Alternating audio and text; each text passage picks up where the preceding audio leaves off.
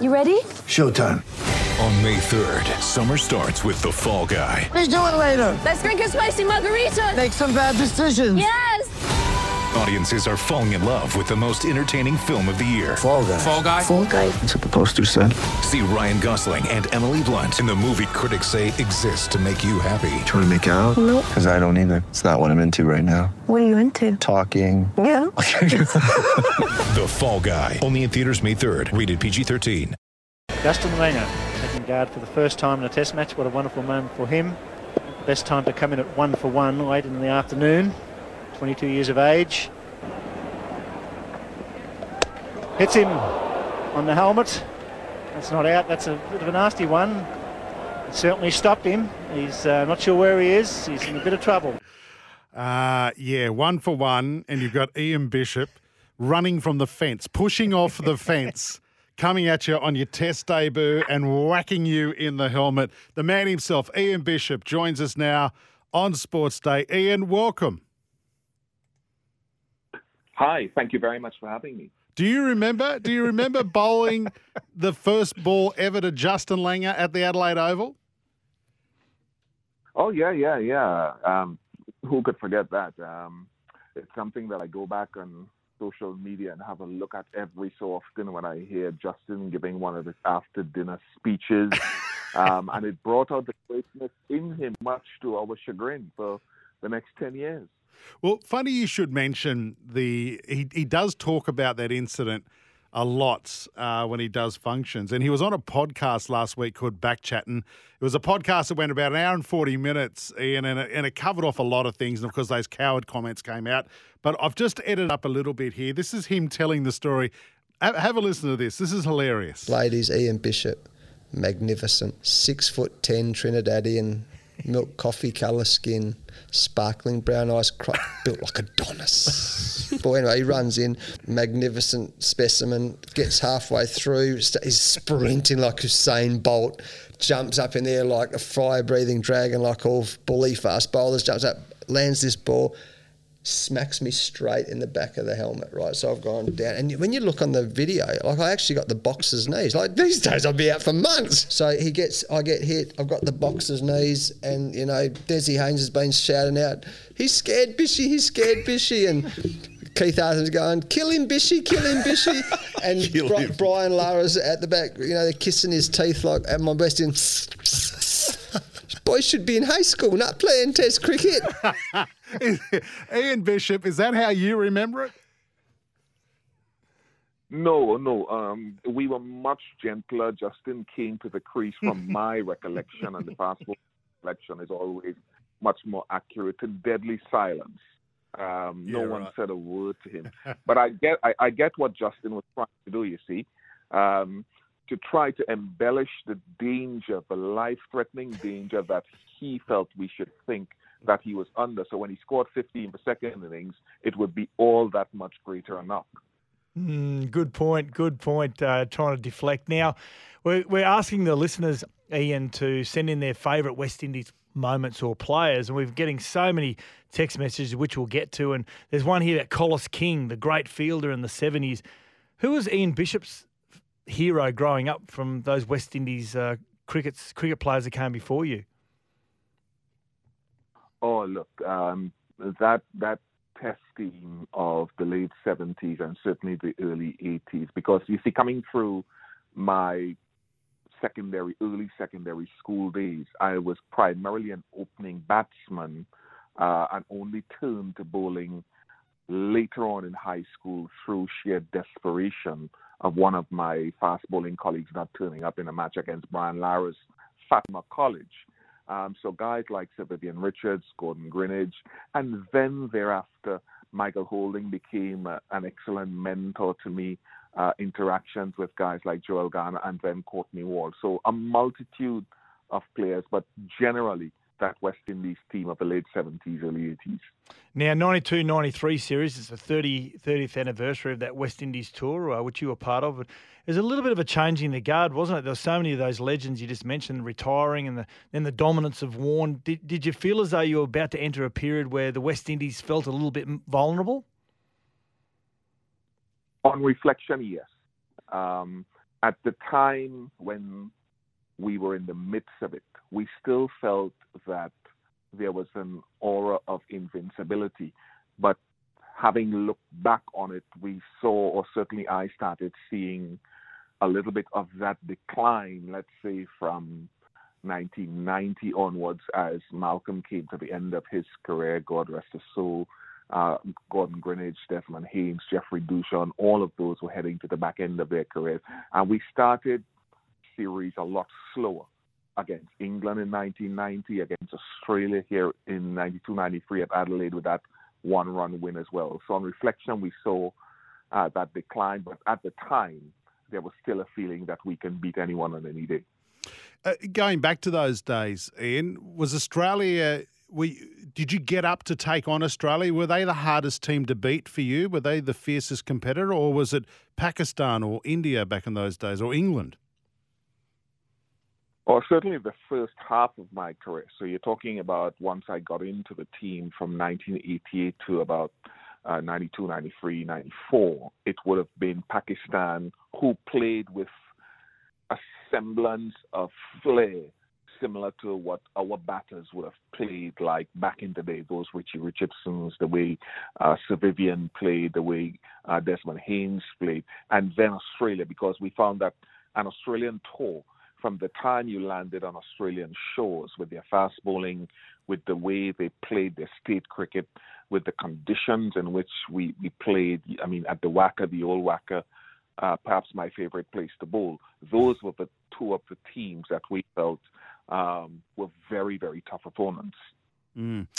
Let's let's go to current time with the West Indies out here. Of course, that test, uh, first test starting tomorrow uh, obviously at Optus Oval in Perth, and of course you can catch all the action on Channel Seven from twelve thirty or eleven thirty for our, our Queensland listeners. What can we expect from this new breed of West Indian cricketer? Uh, it's a different dispensation. Of course, the tables have turned since the start, obviously, of my career, where Australia have the number one team in the world. The West Indies around down there at, at eight, I think. And while the West Indies test record at home has improved in the last, I would say, three to four years, where they've been winning more than they've been losing, it's still a very difficult issue for them playing the top teams away from their home. So I think the ranking, rankings are fair. The fast bowling that they will come up against at the Optus Stadium, the batsmen are, are going to be challenged, having played – uh, their warm up games in Canberra, which is a different surface type of surface altogether. Where I do feel the West Indies will hope to cause more tremors is with Alzarri Joseph, Jason Holder, Jayden Seales. That group of seamers, along with Kemar Roach, will hope to put Australia under pressure. Get ready for the greatest roast of all time the Roast of Tom Brady, a Netflix live event happening May 5th hosted by Kevin Hart. The seven time world champion gets his cleats held to the fire by famous friends and frenemies on an unforgettable night where everything is fair game. Tune in on May 5th at 5 p.m. Pacific time for the Roast of Tom Brady, live only on Netflix. Now, uh, some some young players, some rookies coming into this into this uh, series as well, because what six years ago West Indies last played Test cricket on Australian soil. Most of those players six years ago are not part of the test team this time, Ian, but um, former great Shivnarine Chanderpaul, son named in the 15 man squad, and he played well in the warm up game. He had a test century, had two really good innings, actually. What can you tell us about him, and why should we be, be we be excited about seeing this young man? Um, I don't know why you should be excited or Australia fans should be excited, but hmm. uh, from a West Indian perspective, 26 years old, obviously, and his dad was a roommate of mine, not only a teammate, but we roomed together back in the day when we did have roommates. And he was one of the toughest characters for a man of little stature that I ever came across. Uh, he would doggedly battle against any fast bowling, any spin bowling out in the middle. And I get a sense that his son, Tej Narine Brandon Chanderpaul, is of the similar ilk. Not flashy with the bat. Uh, you won't see a strike rate or scoring rate in the manner of, let's say, David Warner or a Marnus Labuschagne, that sort of player. You'll see someone who will try to occupy time. So it's always a difficult task to make your test match debut in Australia against this type of Australian team. The thing that Tage has going for him is that he's a, he's 26. He's been around the first class circuit since 2013. He's had a brilliant year, averaging over 170 with the bat in domestic cricket, in addition to about 100 here. So I'm hoping that he won't be too intimidated. But man, starting your test career at the Perth Stadium mm. is one of the biggest challenges you can come across. Yeah, great stuff. Um, now, if we look at a weakness amongst this side, Ian, is the lack of a specialist spinner seen as a weakness, possibly?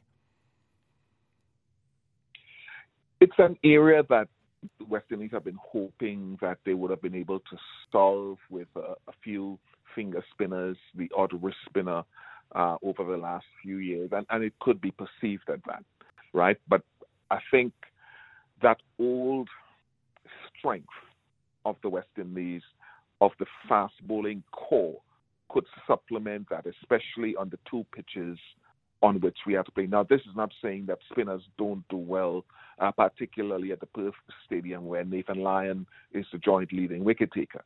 But Alzarri Joseph is someone that I would look forward to on this tour to try to eventually take the mantle that Kemar Roach has been carrying for a number of years, that Jason Holder with the ball has carried at times. So Jayden Seales is another one. If he's fit, 21 years old, I'm hoping that this what we've seen in the last year and a half from him is the beginning of an excellent Test match career. Ian, what do you make of the Australian fast bowling trio? Pat Cummins, Mitch Starc, and Josh Hazlewood, possibly the best in the world. This is a very strong Australian uh, 11 that's been picked uh, for the first Test tomorrow. Uh, as one of the greats yourself, what do you think of this trio? Ooh, I'm envious. Um, I, I, really am envious because it's a fast bowling trio, and whoever they supplement that bowling attack with. Scott Boland watched him during the Ashes against England, six for seven or something like that. Very, very accurate. So Starc, mm.